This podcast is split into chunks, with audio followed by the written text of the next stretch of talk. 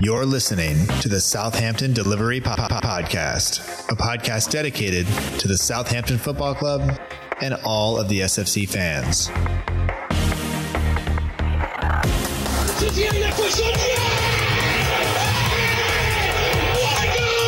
If you want to have guarantees, you have to buy a washing machine. Fonte with a scooping header.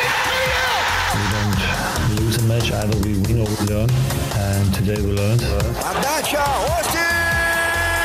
shot that gives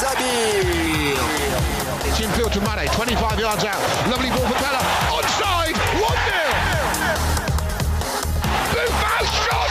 Oh my word! He ran around the pitch like Bambi on ice.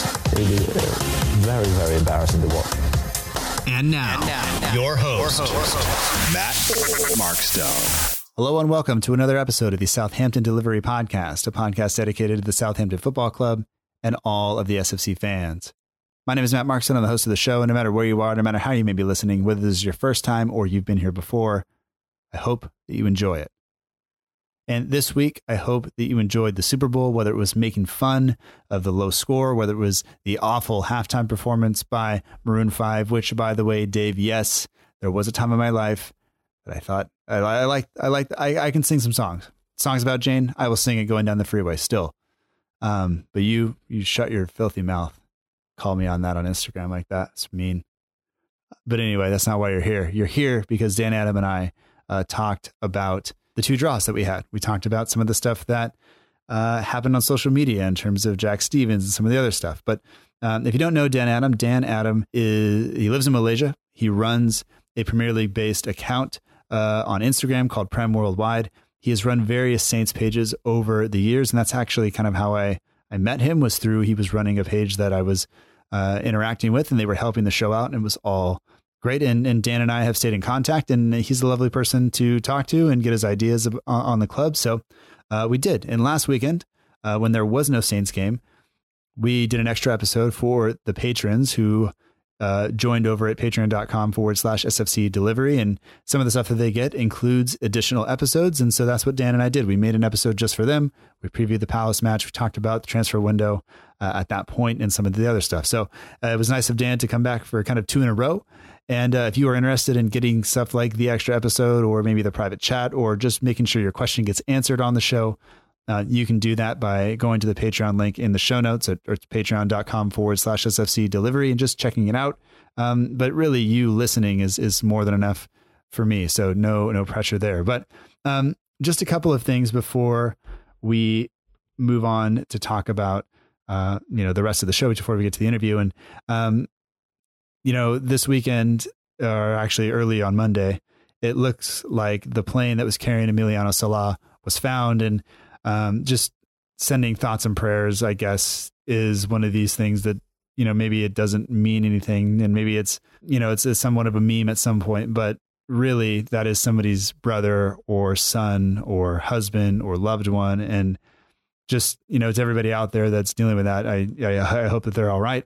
Um, and it will definitely be on the minds of of the players and the fans of Cardiff City.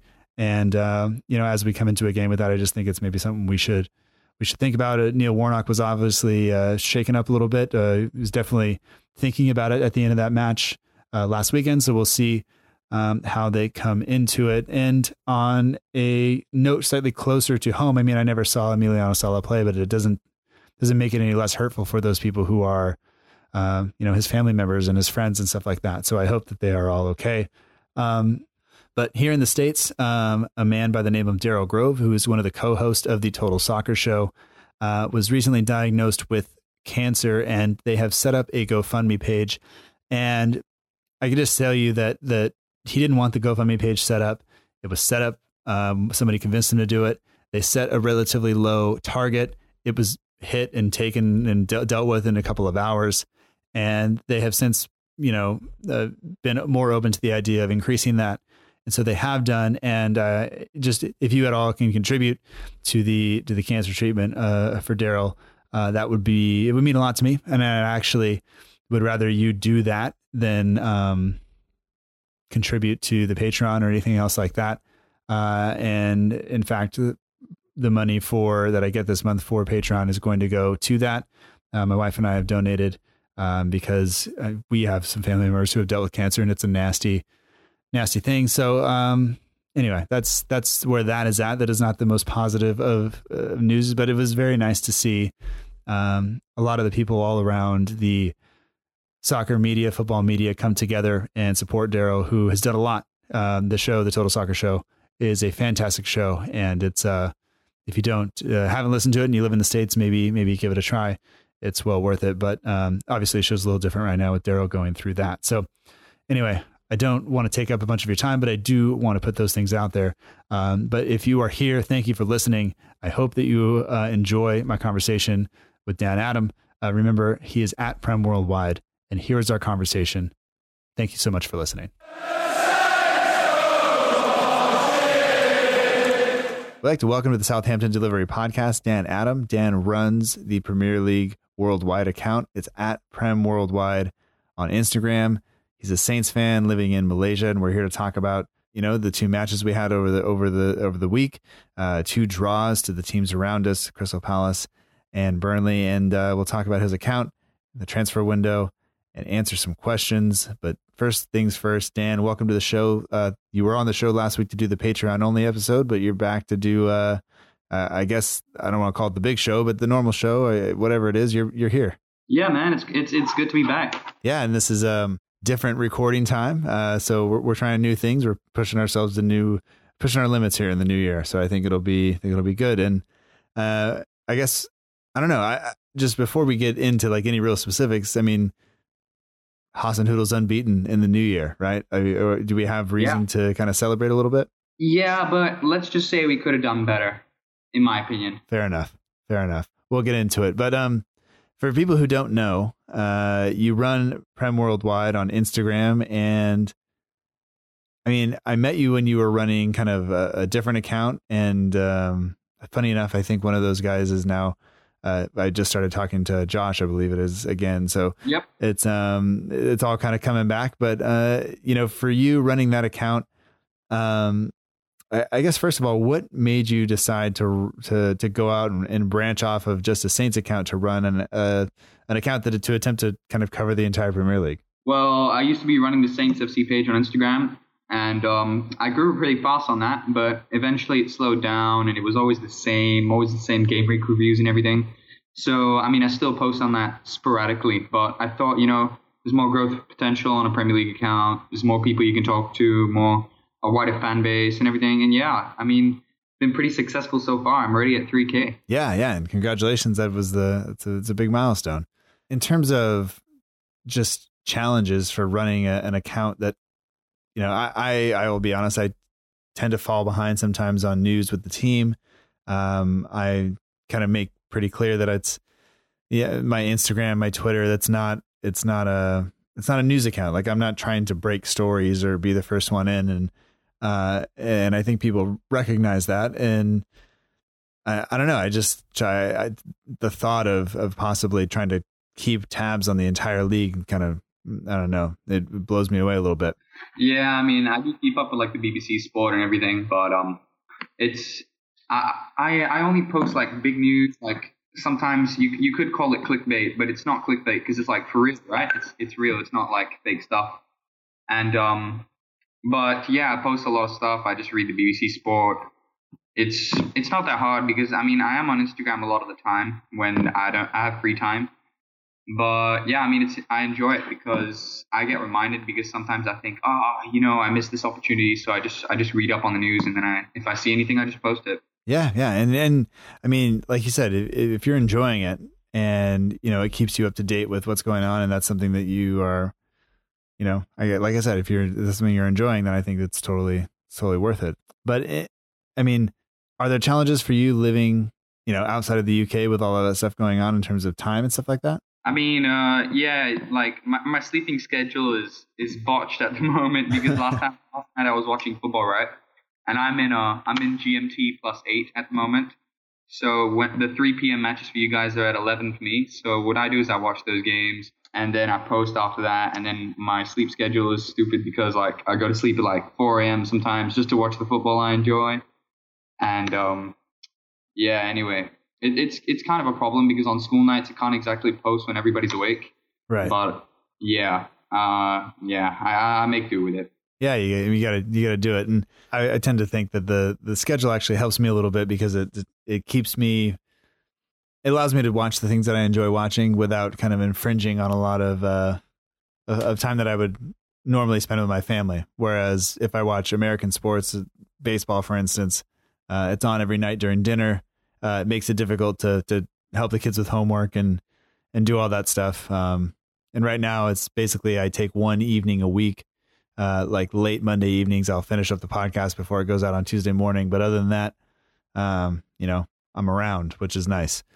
Um, but yeah, I mean, Saints have had kind of a busy kind of uh, period here. I mean, the the January transfer window is something that I, I, I don't like. I don't like the transfer window, and not because I don't think we need players or I don't think players need to go other places. I just in, in, terms of all the noise that happens within the media and all the rumors and stuff like that, sometimes I get uh, uh, quite annoyed with it. But uh, I am glad that it's over. But I mean, looking back at our transfer window, really, it's just been players out, right? I mean, there was no, we didn't make a signing, and so I, I guess for for you.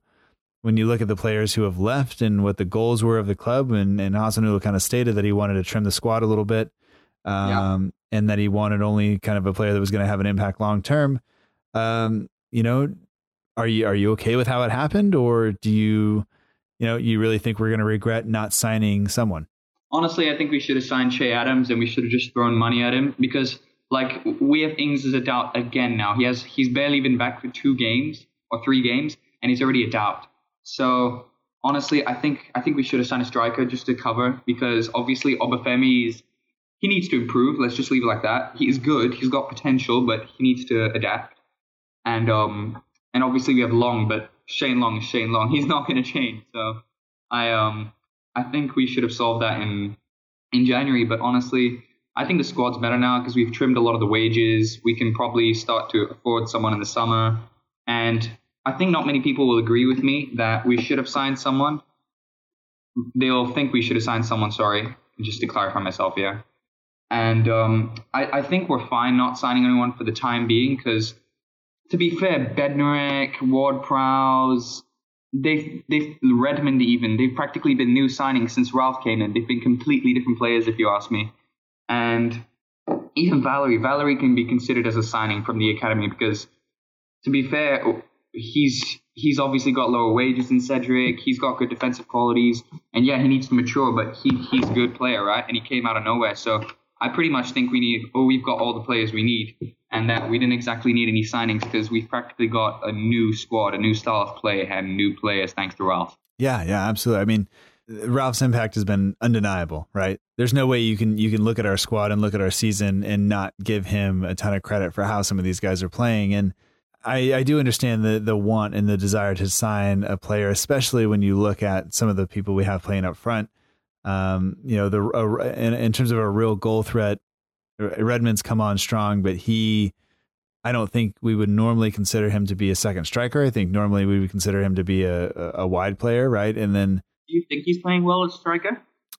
More as a center forward, to be honest, right? Yes, yes, yes, absolutely, yeah. Um, I I think he's been playing fine, but I I would prefer like a, a three four three versus a three five two um, if in terms of and, and and having Redmond and Armstrong kind of a little bit wider, maybe tucked in a little bit to allow the wingbacks to get forward. But um, I, I'm not sure I necessarily like Redmond directly behind the striker, kind of in that center forward role.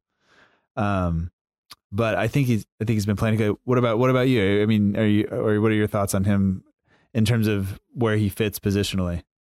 Um, well, I mean, obviously he's been scoring a lot of goals recently, right? As evidenced against Derby, against obviously Burnley, against Huddersfield. He's in the more advanced role he's played instead of the left mid position under Pellegrino Hughes and Puel and all them. He's he's been much more of an, of an attacking threat in my opinion, and his pace is is a really good thing in our squad because he's fast. He provides a lot of he provides a lot of strength and like power in the in the middle, and he allows people to get forward. And another thing I've noticed is people um people in our team, they're not exactly that good at ball control. Like you look at Stevens, he's he's kind of clumsy. Vestergaard, I mean, yeah, they're good, but what I noticed last night is Redmond, when he has the ball, the ball sticks to his feet no matter where he goes. He's a really good dribbler. Uh-huh. And um, I, I, think he's exactly who we need in the middle just to like drive play forward, get past players, you know what I mean? And I don't know about everyone else, but I think he's really well used in the middle at the moment. I think that's fair points. Um, but we'll, I guess we'll come on to him and, and his performance uh, against Burnley a little later. Um, but but just looking down the list of, of some of the players that have gone so far um, in in the window of Gabbiadini was sold to Sampdoria. Um, Cedric goes out on loan to Inter. Hesketh goes out on loan to MK Dons. Seager uh, free transfer to Yeovil Town, which I mean, let's face it, he wasn't really getting near the team anyway. Uh, yeah, exactly. Steven, Steven Davis uh, to to Rangers, and then Hoedt uh, to Celta Vigo. Um, I mean, of those players, I guess which one leaves the biggest hole in in the team uh, in whatever, and you can kind of take that question however you however you'd like. Personally, I think Cedric. I mean, I mean, I don't know about you, but Cedric was like, I, I believe in strength in depth, and if Valery gets injured or suspended, then we've kind of got a problem, obviously, because like obviously Ramsey is good, right? And he was really good against Man City, but the lack of depth we have in the wing back position, considering we're playing a three-five-two, is is pretty low. And now that we've like gotten rid of Cedric, like why get rid of Cedric on loan if you're not going to sell him? Like, yeah, the board tried, but why not just deny the deal? Why why not just sell him? Because we're still paying some of his wages because he's out on loan. And I simply don't understand why the club would do that. They've gotten rid of Wesley, I mean, like, yeah, he wasn't going to get any playing time under Ralph, but our defensive options are getting thinner and thinner and thinner. And we still haven't signed that centre back in January that we thought we needed. So I, I think it was a bad move and that Cedric leaves a hole in the squad because our, our defensive options are obviously just getting smaller and smaller. You know, and I, I could be wrong in terms of, of the reason some of these guys didn't get sold, and I think part of it is is you look at some of the wages that they're on, and and I don't, I'm not sure teams can can absorb them. You know, eh, especially in this window and then at the same time, I think you run into some financial fair play stuff where teams are going to need to, to be, they're going to need that purchase to go through next season, basically. Yeah, exactly. Um, and so, you know, I know that, that Hoedt has the, you know, they have, uh, Celta Vigo has the option to buy. So based on kind of how it goes and, and what it looks like, if he's, if he's going to go there permanently, uh, I don't know if that works. I know we're under obligation to buy. We are uh, Danny Ings, like he's already ours but I yep. think I think that also probably has something to do with financial fair play in terms of Liverpool when they need that money to cash in uh, for maybe some of their some of their stuff. So, um, you know, it's it's all there's probably a lot of that I don't understand, but it uh, it does look different when you just put give people out on loan because you're not really you're not recouping uh, you know the fee that you paid for them, and you're still likely subsidizing their wages, which is never kind of what you want if you're trying to. I, I guess really trim permanently so for so you can replace. Um, mm-hmm. But I mean, at the same time, you know, Ralph's not working with them now. Ralph's going to work with the players that we have. Uh, and and you mentioned kind of uh, you know Valery I think has been super important, but uh, you look at it's him and Ramsey at that at that right uh, wingback position now. Uh, it's Targett and I think Targett until Bertrand comes back, and I don't know when that's going to be. And so to be next game, actually. Yeah. Well, I mean, I was looking at Adam Blackmore. He had said that, uh, you know, he Bertrand had been back for training for uh, you know some time, and he hadn't yet gotten into the team, and it was just kind of like, well, there was no news coming out whether he's not fit all the way or whether Hasenhüttl just preferred to go with with with Targett or if there was some sort of conflict or whatever. So it's just like, man, I hope I hope I hope he comes back into the team when he is ready and you know plays well because I think, I mean, Targett's uh, maybe maybe I'll just say this: the, the fan base sometimes seems to um, we seem to turn on players relatively quickly. And I then, agree with that. Bang on. And it sometimes it's I mean it's understandable. I I was frustrated today, but there were a lot of people that were getting on Stevens. I think a lot of people were getting on uh, Targett. You know, a couple of games ago, and I think some of the, the things that he's done on the left side uh, have been just fine. Like he he delivers a good ball, he gets forward. Um, you know, sometimes he loses he loses the ball sometimes, but I mean, it's it's kind of what what I I don't know. It's kind of expected, I think. But Um, but yeah, we'll we'll come on to that with uh, when we get talking about today's match because I think um, the Stevens things needs to be kind of addressed. But if we can kind of think back to to to midweek here uh, against Crystal Palace at home, we managed to beat them under Hughes. Uh, we beat them under Puel. Both games I think were away, and you know, I just thought that coming into the game, this is one of the first games I wasn't able to watch because of the the new work schedule. So uh, I was I was thoroughly frustrated, but it, you know, you just kind of got to deal with it. Um, yep. The the team comes out with uh, uh, what looked to be a three five two. You had Ward Prowse, Romeu, and Højbjerg all playing in the middle with Redmond and Ings up top.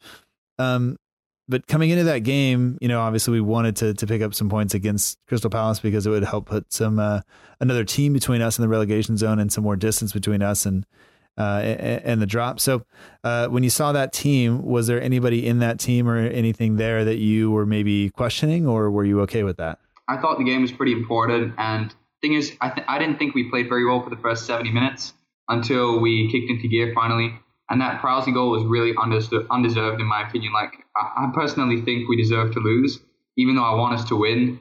But I think we were really lucky with a point there. So we gained a point instead of dropping two, if you ask me. Yeah, I think that's I think that's pretty fair. I mean, through the first half, you know, I wasn't I wasn't overly impressed. We looked kind of flat, and if you think back to, uh, we've had some performances like this under Hasenhüttl, and I don't think it has anything to do with him. I think it has to do with kind of carryover from uh, from previous managers from previous styles. And I just yeah. thought that with that lineup that we didn't we didn't quite have enough going forward, which is not not something I enjoy saying, given that we had Redmond and Ings in and Højbjerg, who generally has been pushing forward quite a bit this this season and really driving us forward. I think, but the we seem to be slow on the ball. We seem to be pass willing to pass it sideways uh, willing to pass it backwards and not really taking chances going forward. And so, uh, I don't know. I, I, guess it would look a little bit similar to to how we looked against West Ham uh, when we played them at home in the Premier League uh, earlier, and it just didn't. We just looked flat. It just didn't didn't. We weren't there. And you know, I kind of when I watch games live, I always think I pay more attention than if I have seen the score and I'm watching it back you know, the kids are walking in the room there or doing whatever, or I'm falling asleep as I'm watching because I'm trying to watch it late at night, whatever it is. And so, you know, as when you said we didn't we didn't play very well, we're kind of lucky to get a point. The the the goal comes from against the run of play. I kind of have to agree with you. I that, that that is what I noticed. I wasn't sure if I was if I was just misreading the situation, but um, you know, uh, I yep. I wasn't I would have expected better, but at the end of the day, we got a point. We'll take it because uh, I get one way you can look at it, I guess, in a, in a kind of a different light is, hey, we didn't play well and we still managed to get a point. You know, where whereas that some people say that's what you need to do, and you have to manage to get get points and take things when you're kind of not on your best day. And I think maybe we did that, so we can take a positive that way. Um, yeah, I, I mean, I, trying to think about all of the different things that happened in that match. And I, I, I want to say that we looked a little bit better when we made the switch and pulled Valery when and we kind of switched up the uh, the formation slightly. I think we we became a little stronger when we did that. Yeah, I mean Valery's more defensive, right? He's not exactly like Cedric, like he puts crosses in the box and everything. I mean, yeah, sometimes he goes up, but he's not he's not a wingback type. He's more of a sturdy right back, in my opinion. So by taking off Valery, we decrease the defensive capability and we increased the offensive one. And by increasing the attack, I, I think we eventually started to look for that goal, if you ask me.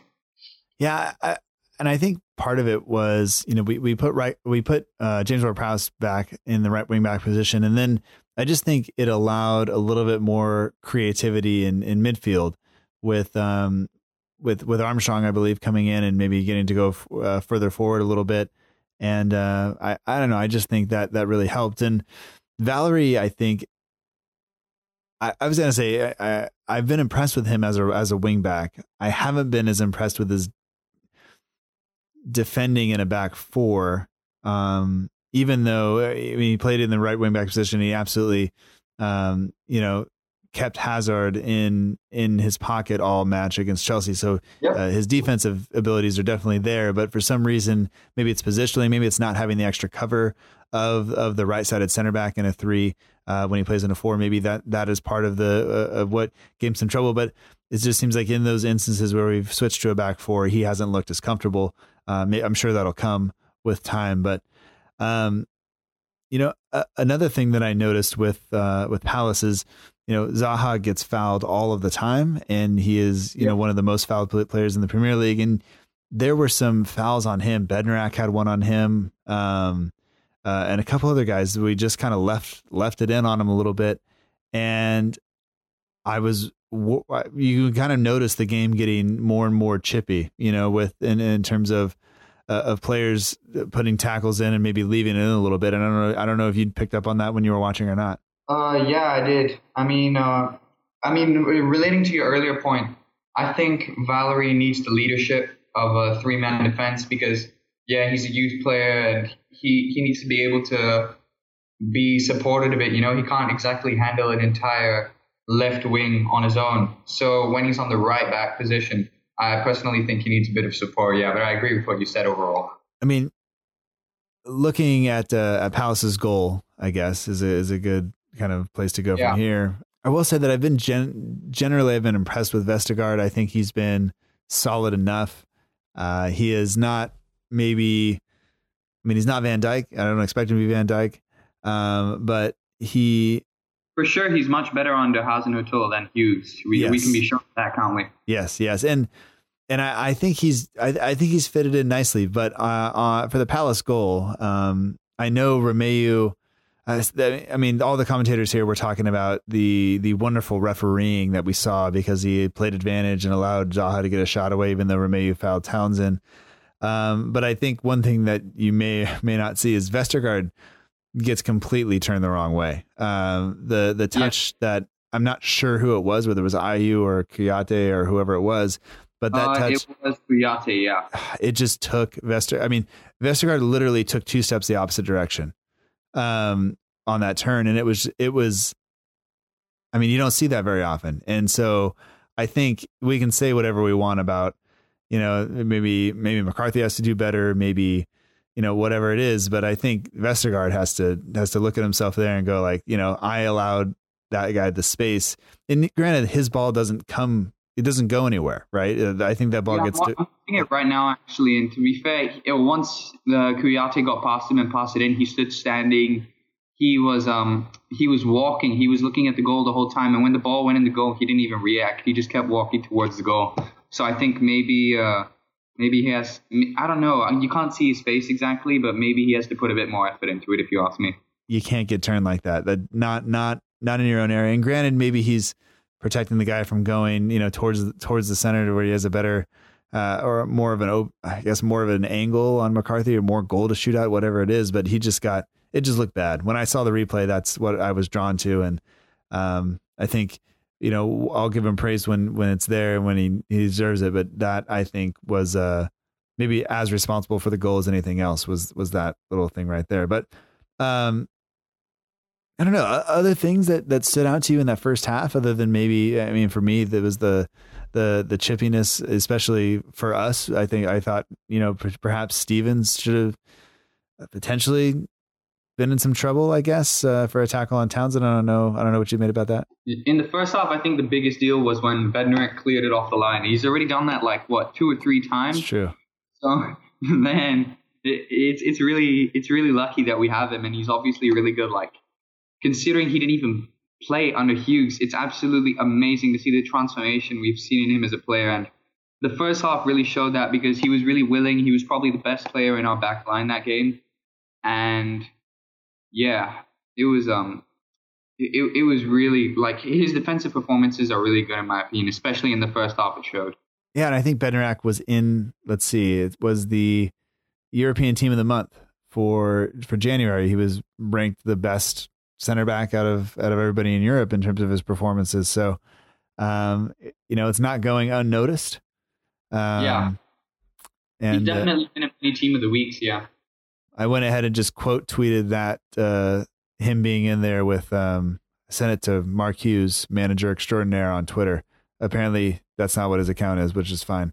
Um, but I, I just wanted him to see it. I, I, thought about sending it to the wrong Mark Hughes, just sending it to all the Mark Hugheses, but I didn't think they would appreciate that so much. So I, I decided just to go with uh, with what I did. But um, I don't know. I, going into halftime down one 0 I thought that's that was probably fair. Maybe we could have been down even more than that. Um, but I didn't think we looked good, and I wasn't really sure we were going to get back into it. And under my notes here, I just kind of have like, you know, uh, positives. I couldn't really think of any, uh, which is not never a great sign. Uh, and then and under negatives, I have sloppy, slow, and and no or few chances created. And yeah, we were a bit lethargic, weren't we? Yeah, and once again, that we had a, another instance where we had a lot of possession and we didn't do anything with it. We, split possession evenly with Palace, whereas some of the games that we've been best under Hasenhüttl, we have basically played without the ball for a lot of it. And I think that when we when we play that way, it forces us to be kind of more precise and more um, more incisive and, and actually use it with purpose. Whether whereas we when we just have the ball and we're not doing it, like it, it allows us to, to maybe become complacent just having it. You know. Mm-hmm especially against um, what was it against Arsenal? We had almost no possession of the ball, but we made sure that we used all the pos- all the possession we had to make chances. And if we keep doing that, if we manage to get used to doing that, then honestly, I think we'll be fine. But we need to keep up that form instead of the form we had against Palace because that was really that was really mediocre, if you ask me. Yeah, yeah, absolutely. Um, you know, I guess I, I want to come to the Zaha red card really, really quickly. Um, he gets two yellows in the matter of, uh, of a couple of seconds after the, uh, I guess the the mix up or the coming together with James Ward Prowse, and then sarcastically clapping the referee. Um, I mean, from a from my perspective, I I obviously want him to get riled up because he's on the opposition, and I think that if he does that, he'll make a mistake, perhaps. But in his defense, I mean, we were kicking the crap out of him all game, right? Like, I mean, that's it, it. wasn't just me seeing that. No, no, no. I, I, agree because a lot of people target him because he's really easy to um, he's really easy to target because obviously he's a really good player, right? And if if, if you don't foul him, he's gonna go around you. He's gonna he's gonna trick you and go around you and all that. So I think he's obviously a target because otherwise he gets past you. But otherwise, I mean, yeah, it's kind of unfair on him, and he's got he's got a point when he complains about people, but yeah, I mean the the goal silenced all the haters, and it, it just proves why everyone wanted to tackle him because he's really effective. He is, he is, and there are players that I enjoy watching that are on teams that I dislike. Um, I for example, for example, Wilfried Zaha, um, and now um, you know all of our players that have gone to Liverpool. Uh, because I just think that that Zaha is one of those players though that he himself can spark life into a game, and he himself can be like if you watch Crystal Palace, you can you can get away with just watching him play. Uh, you yeah, don't even, exactly. and um, whereas even if you watch Mane or somebody else, you know there are other people that are attracting your attention on the field. Where, uh, but for Zaha, it's him, and uh, so I, you know, I every once in a while I will watch a game if I know that he's had kind of a highlight reel of a game, and and or I think he's going to be running at a defender that isn't uh, isn't maybe as, as good as, as, as somebody else, but um, but yeah, but anyway, he he missed this weekend's match as well because obviously he had the red card, so um, deal with that because it's his own fault. Um, even though we and and we I think we should point out the, the James Ward Prowse uh, kind of uh, not not quite celebration, um, but definitely definitely was egging him on a little bit, which I thought was was good because that's something we haven't seen from him. Uh, I always thought of him yeah, being, and it's also good because it shows passion, doesn't it? Yeah, yeah, absolutely, absolutely. Um, one thing about about the line, going back to the lineup for Crystal Palace, there was no Austin in the lineup. Uh, fast forward to today, uh, or Saturday. What I, I, don't even know where we're at at this point in time. Uh, when we're talking, it's it's late Saturday night for me. It's Sunday afternoon for you. Um, It's middle of the night for everybody in the UK. So here we go. Um, but fast forward to to Saturday's team away at Burnley. Um, Austin's back on the bench. There's no Højbjerg because he suffered the uh, the injury. The class of heads, I, I, guess, is what's keeping him out. Uh, I assume. Um, but it looks like we went three four three maybe. Uh, Slattery starts. Armstrong, Redmond, Ings up top. Uh, Long and Austin on the bench. Um, anything there that that shocked you? Any anybody that maybe you didn't think deserved to be in the team, or what? How did you feel about Slattery getting his his full Premier League debut? Personally, I think uh, Slattery was really good on ball. He was passing it around well. He did his job. And Austin wasn't in the lineup for the Palace game, most likely because he was trying to get a move away, right? But now that he's confirmed staying at us until the summer, obviously he um, he was back in the lineup because if you're at a club, you got to play, right? And if he's a good player like we have, then you you might as well keep him because and you might as well play him because what's the point of not playing a good player? You know what I mean? So now that he's staying with us, I, I wasn't surprised that he was on the bench, but if Ings is injured, I'd rather see him than Long play, to be honest. I mean, are you good with him going, even given the, I guess the the kind of system and the style of play that that Hasenhüttl likes? I granted, I don't, I don't, I, I think we tend to to slate his his fitness a lot when in reality he's probably in better shape than ninety nine and a half percent of everybody who watches him play. Um, but he's just, I mean, everybody's built differently and and whatever. So he, he doesn't quite seem like he can do it for 90 minutes. Uh, does that worry you at all? I think he's more of a 60 minute striker like Aguero at Man City, you know what I mean? But um, I I think we should keep him. But the thing is, he doesn't exactly fit into Hasenhüttl's style of play because he's um he's more of that like robust striker. He doesn't really run around a lot. He's just there to tap in the goals and, and hit really good headers if he needs to, right? And he's not really that kind of like pressuring guy. So honestly, I don't think it would be a big loss if he left because there's better strikers who could fit Hasenhüttl's system. But if we don't have any other better alternatives, I think Austin's a good player to start with. Yeah. Okay. Um. I mean, I mean, just I guess right from the uh, right from the beginning of the match, the. I mean, Burnley started okay. They they started pretty quickly. Um, Stephens had a, had a pretty good intervention. He, I think he blocked the cross, and Vestergaard came across to clear. Um, They had a header early on, and people were questioning whether or not McCarthy would be in for um, the match, and he started again. Yeah, I mean, I, I I think McCarthy's starting to get a bit lethargic as well. I think we should start Gunn now because if you would have looked at the penalty from Burnley, uh, he didn't even move. He didn't even put in any effort. So like if if you ask me, I think it's time for a new fresh face to show him that he has competition and that um and that if he isn't going to do well, that there is pressure on him to do well. So if we start Gunn and he puts in performances like he did against Chelsea, I don't think we'll have a problem in goalkeeping. Yeah, I mean McCarthy didn't have a great game today, and no. I'm I'm not sure. I think he's had a couple now, and there have been there have been people on him, and I know we've talked about it before, time and time again, that have have called for him to be removed and called for Gunn to be in. And I always was kind of like, I, you know, I think it's too early. I think, I think McCarthy's been fine. If you look at the goals that we've conceded, I'm not sure you can blame it on him. I think it's been defense, blah, blah, blah, blah. But I mean, today, I mean, he just had, he had a pretty bad game. He didn't, he didn't look good. He didn't look confident. He didn't look confident midweek against Palace.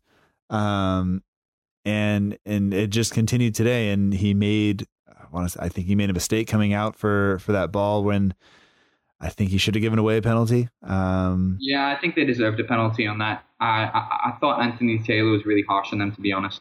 I, I, I want to buy Anthony Taylor a drink or six because you know I was, gonna, I was actually going to tweet, man, Anthony Taylor is my favorite ref in the Prem, but then he goes and gives that penalty to Burnley in the.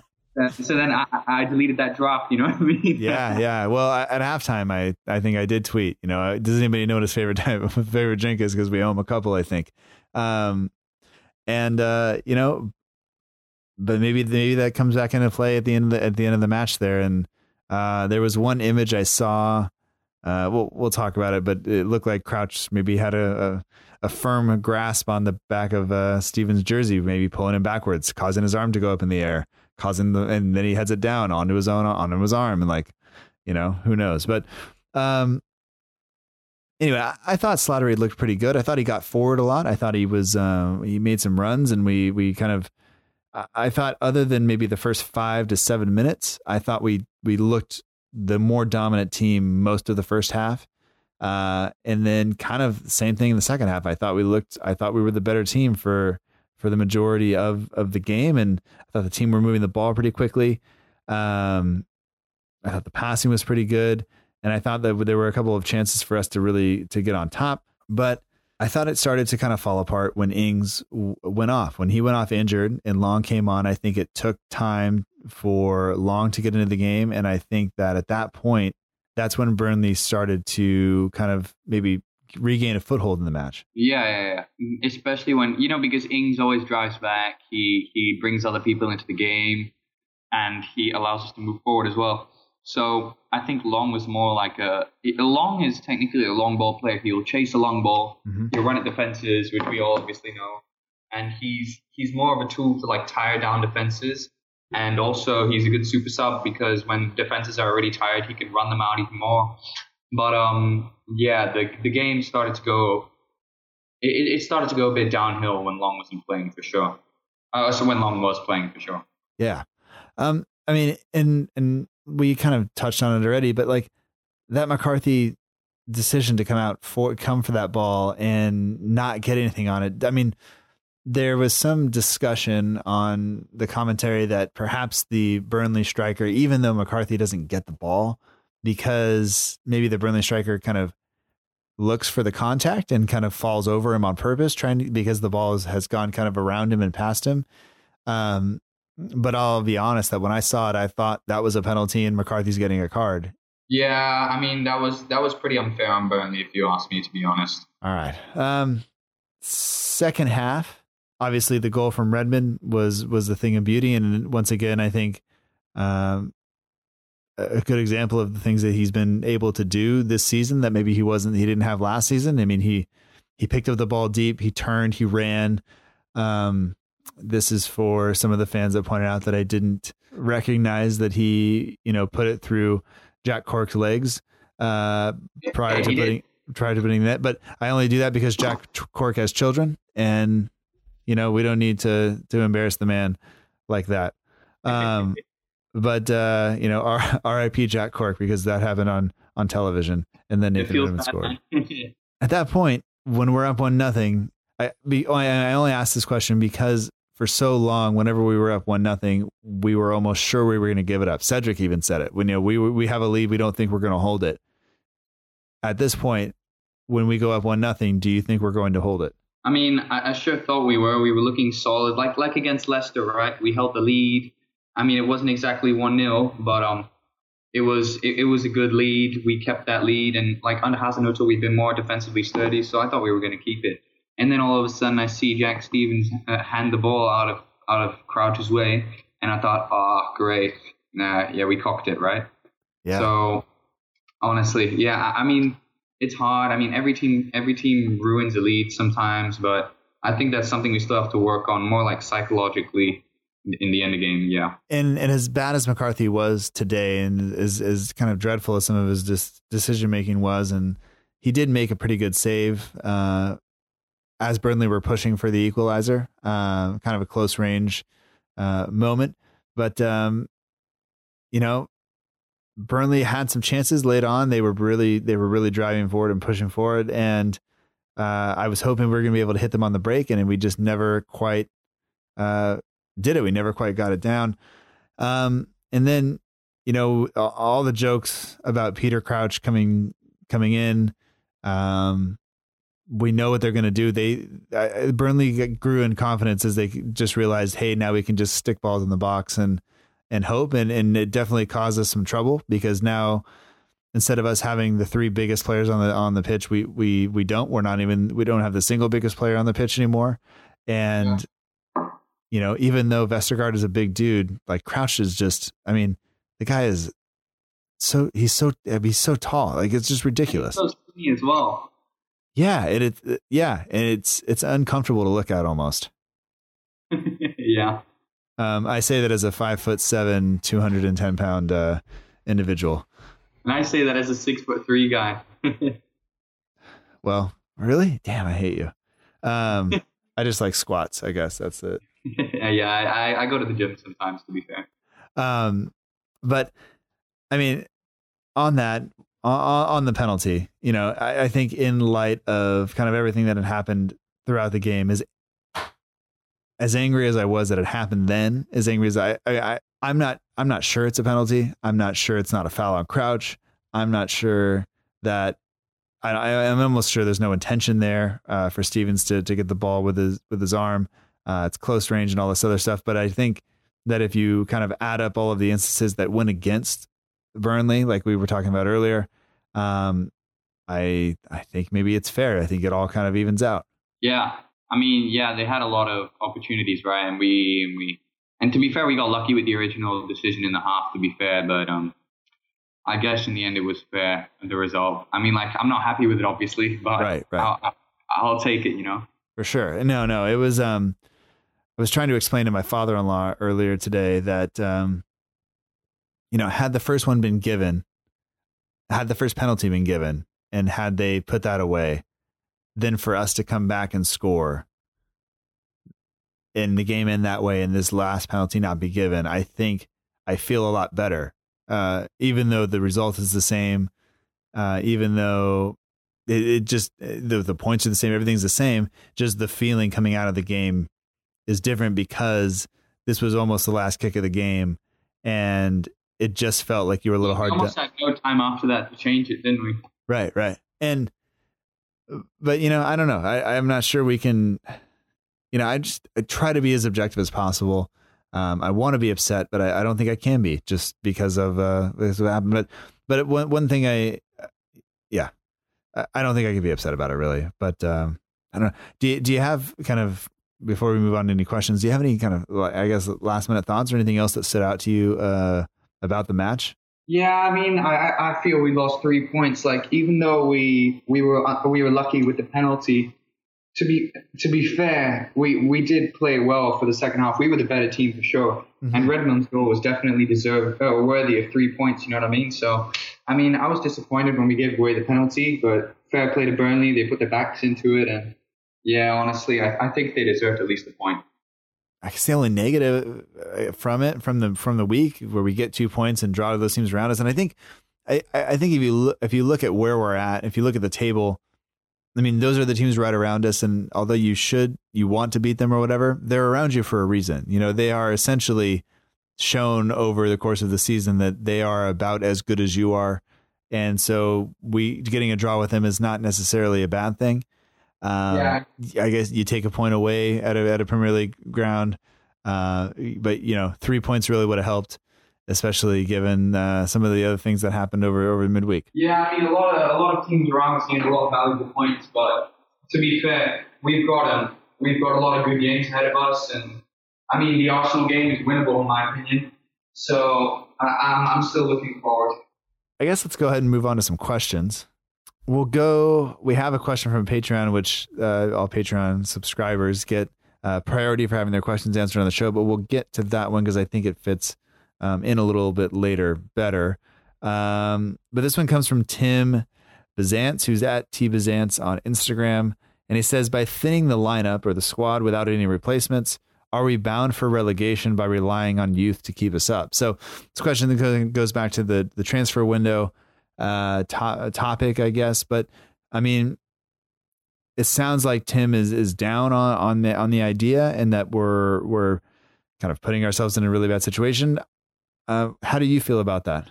Um, well, Tim, I think um, well, that's a tough question actually because some of our youth is actually pretty good, and I think we're clearing up wages and everything to make room for the big summer Ralph want, uh, big signing Ralph wants in the summer. So for now, I think the youth is pretty much all we need, considering we have Obafemi, who's who's pacey and he can improve to be our number one striker along with Ings. I think Valery's good. He's definitely starting 11 material. We have Slattery, who's potentially starting 11 material. I don't, I don't really think there's a problem with our youth because they're very capable themselves. But I think that instead of just, like you said, selling the players and potentially going down, I think we're just saving up for that big signing Ralph wants in the summer because Ralph has said he prefers quality over quantity. And personally, I think he's going to go for uh, Jean-Kevin Augustin. And there have been insider reports saying that instead of RB Leipzig lowering their price, they're going to raise it. I heard Ralph potentially wants to pay the full fee for that, which could rise up to like 45 million pounds. And he's a very good striker, in my opinion. it's a lot, but um, by selling Cedric and potentially Wesley as well in the summer, and by using the Gabbiadini money, if we can pair Augustin and Ings, I know it's a lot of money, but nowadays you have to pay money for a good striker. And yeah, I think Ings and Augustin would perfectly fit in Ralph's style of play. And I, I think we're just using youth to to make up for time to wait for that big signing to come in the summer. Yeah, and for me, I'm not. I mean, I think I've seen enough in the in the team since Hasenhüttl took over that I'm not essentially, um, you know, I'm not really worried about relegation. And we were talking uh, before, and the this graphic will come out before the actual episode does, but we can talk about it anyway. Uh, through his first 10 matches, including the Cardiff City match that he was only in charge for a couple of days beforehand, but uh, he's got four wins, three draws, three losses, Premier League only. Uh, so 40% win percentage. He's got 15 points. Uh, he's got a, plus one goal difference, uh, scored 14, um, allowed 13. We're still in 16th position, but he's averaging a point and a half uh, per game. And if you average that out, if he if we were to hold that for the entire season, we wind up with something like 57 points. Um, and uh, yeah, I mean, I mean, I'd be okay. I, I don't think we would complain if we sat at the end of the, of the season with 57 points. It just sometimes, given you know where you are in the league when it happens, and and the way the points work out with other teams, it it doesn't feel as good. It doesn't look as good because you're still in in 16th place even after you know. I, I guess we're essentially right back where we were when when he took over from Hughes, but. Uh, you know he's been he's been a pretty he's done he's done a, he's done a good job. Uh, there's definitely been a change, so I guess I'm not necessarily worried about relegation right now. I am worried about about pushing up the table. Um, uh, and, you, you and I had a conversation about that on the on the Patreon only podcast um, last week. But um, one thing, kind of on the squad relation, it's not a listener question, but it's a question for me. Is um, you know, Maya obviously his side lost to Qatar in the in the final of the uh, the Asian Cup, I think it was. Um, yep.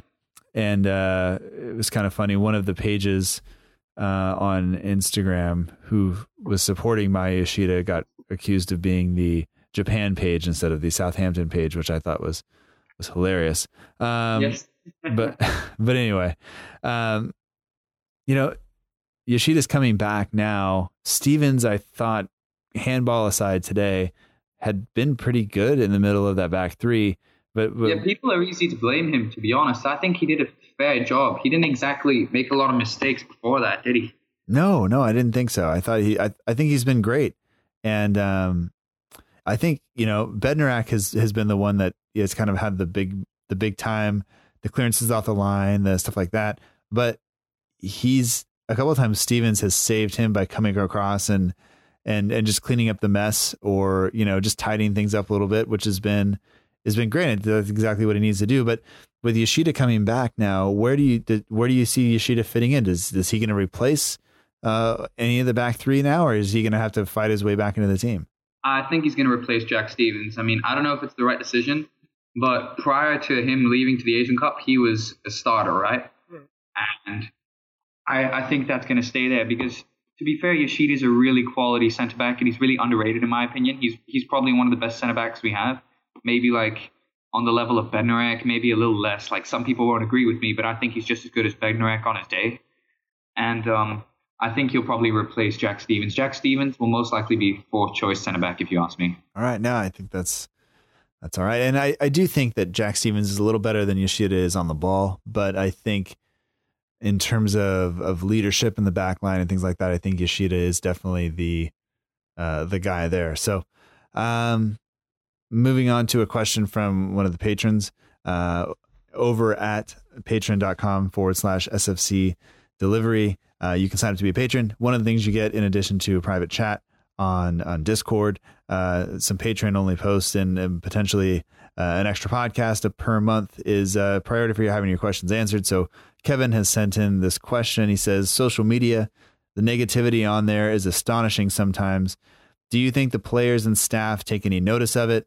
Uh, and he kind of goes on to say, like, if so, it can't possibly be helpful. Um, and and I and I think about people just tagging Fraser Forster in posts and telling him he's terrible. Uh, you know, going back a ways. I think of people doing it the same thing to Nathan Redmond, to Wesley Hoedt, to you know, I think Jack Stephens was tagged in quite a few today. Um, and and I, and I and I know I've talked on it talked about it on here before that it's you know there's there's a person on the other side of that of that handle. You know, there's a guy who's going to come back to his locker after he takes a shower, after he does his recovery stuff and whatever. And sure, he's probably going to get in his nice car and drive home, but he's also going to have to see what people have said about him. And, you know, there are, uh, there are I've heard stories of of mothers of of professional athletes that basically just say like don't tell your tell, don't don't search your kid's name on Twitter you know it'll just ruin uh, your night or whatever but I mean there's a there's a line somewhere between giving criticism and them taking criticism and people just being kind of belligerent right yep I think it's really unfair on people like Fraser Forster and Nathan Redmond when he had bad form right like really like, come on, support your player. You know what I mean? Like, if you're not going to motivate them, might as well just stay silent because if you just make them feel bad, it's not really going to help them, in my opinion. And um, you might as well support the players all you can. I mean, just personally, I, I mean, every match day or before every match day, we I we always put out some sort of a match day graphic. A player goes on there, and for me, I won't tag a player in it even though I sometimes I want to tag the player um, in there, but I won't do it if there's anything. I guess if there's anything negative about him or any of the other any of the other players on the team, it's you know sometimes you say so and so's going to come in because somebody else has been playing poorly, and it's like you know what, like uh, that the players don't need to be in that. I'm just I, I just think that if if anybody knows they've been playing poorly, it's them. You know, like they have to know they are professional athletes. They've been doing this their entire lives, like most likely. They have an understanding of how the game works, and they know if they make mistakes, it probably doesn't need it. So for me, unless I'm giving them like some sort of direct encouragement, keep your head up.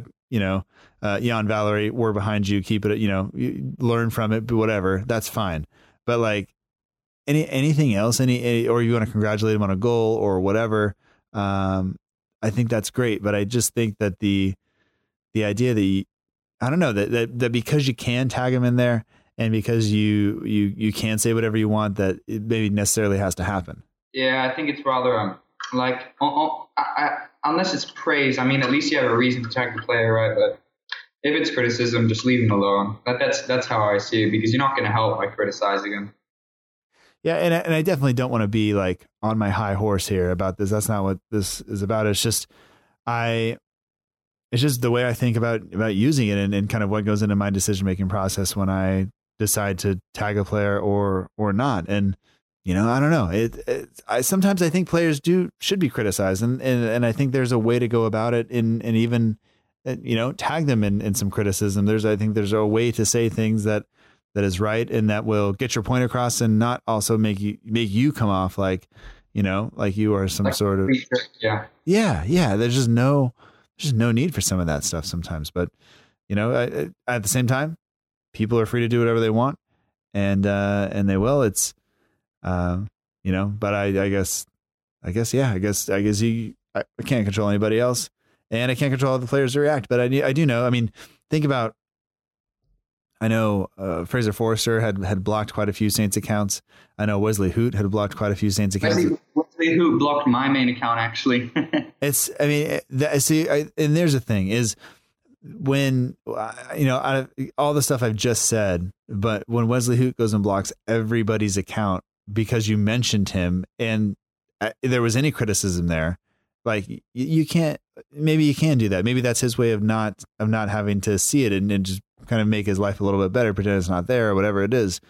But like, you know, like face it, man. Like you made a bunch of mistakes. People are going to get frustrated. People are going to, you know, do that. And and maybe it was just the the way and people were going about it. He man, he just had to block basically everyone. Yeah, I mean, and fair play to him because who knows? Like he was obviously struggling. Like remember when he when he made that mistake against Bournemouth last season, and he uh-huh. and he essentially led to the goal remember how like he conceded the own goal against Liverpool and then the own goal against Man City.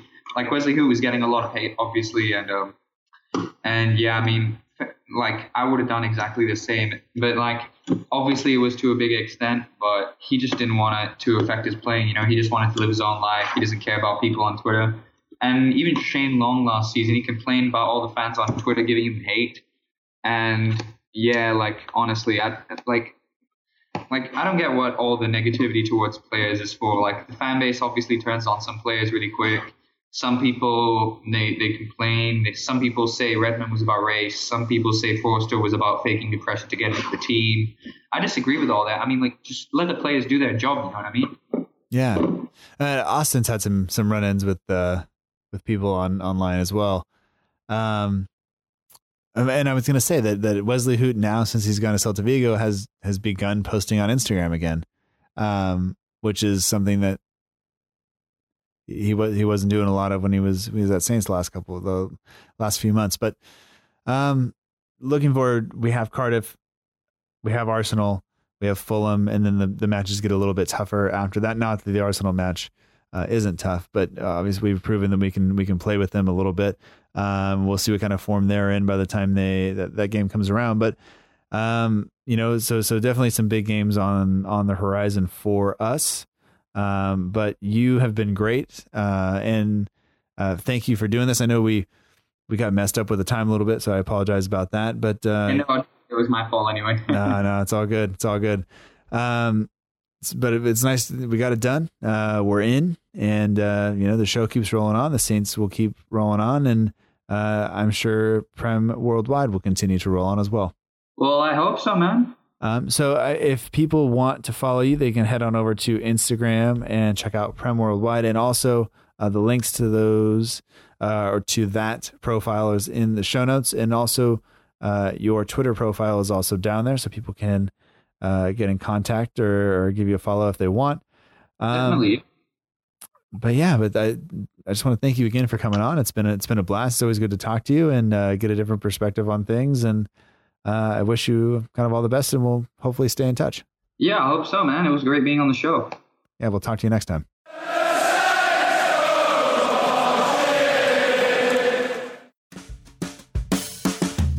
That does it for this episode of the Southampton Delivery Podcast. Thank you so much for joining us. I hope that you've enjoyed it. Special thanks this week goes out to Dan Adam, who's at Prem Worldwide on Instagram. If you're not already following, go do so. Uh, he's got a lot of good stuff going on. Um, he makes me laugh, which is which is always good. Sometimes, sometimes you need it because if you don't laugh, sometimes then you cry.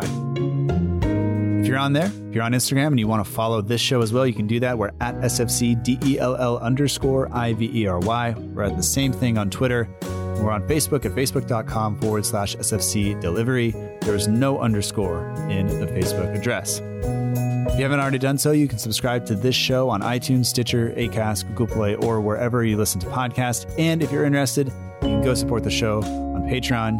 You get some added benefits, uh, but really, you listening is just enough for me. This show could not happen without some of our partners and some help from you. So, first of all, thanks for listening. Thank you to the patrons who support the show and keep it running. Uh, and also thanks to Matt Beeling of the We Are Southampton page on Instagram for doing the logo for the show. Matt has been on the show a number of times. He's been a huge help since day one. I uh, couldn't do it without him, so thank you, Matt. Uh, the Southampton page is our partner page, and for all your needs, all your Saints needs, whether you're on Twitter, Instagram, or Facebook, be sure to visit the at Southampton page. Uh, they'll keep you up to date with everything that's going on.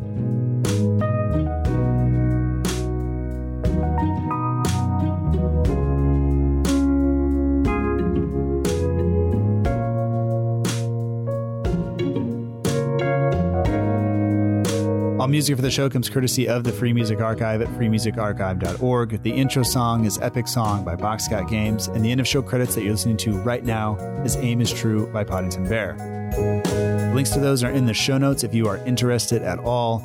Uh, thank you so much for listening. We will be back next week after Cardiff to talk about it and to look forward. And hopefully, we're moving up the table just a little bit. Uh, but until then,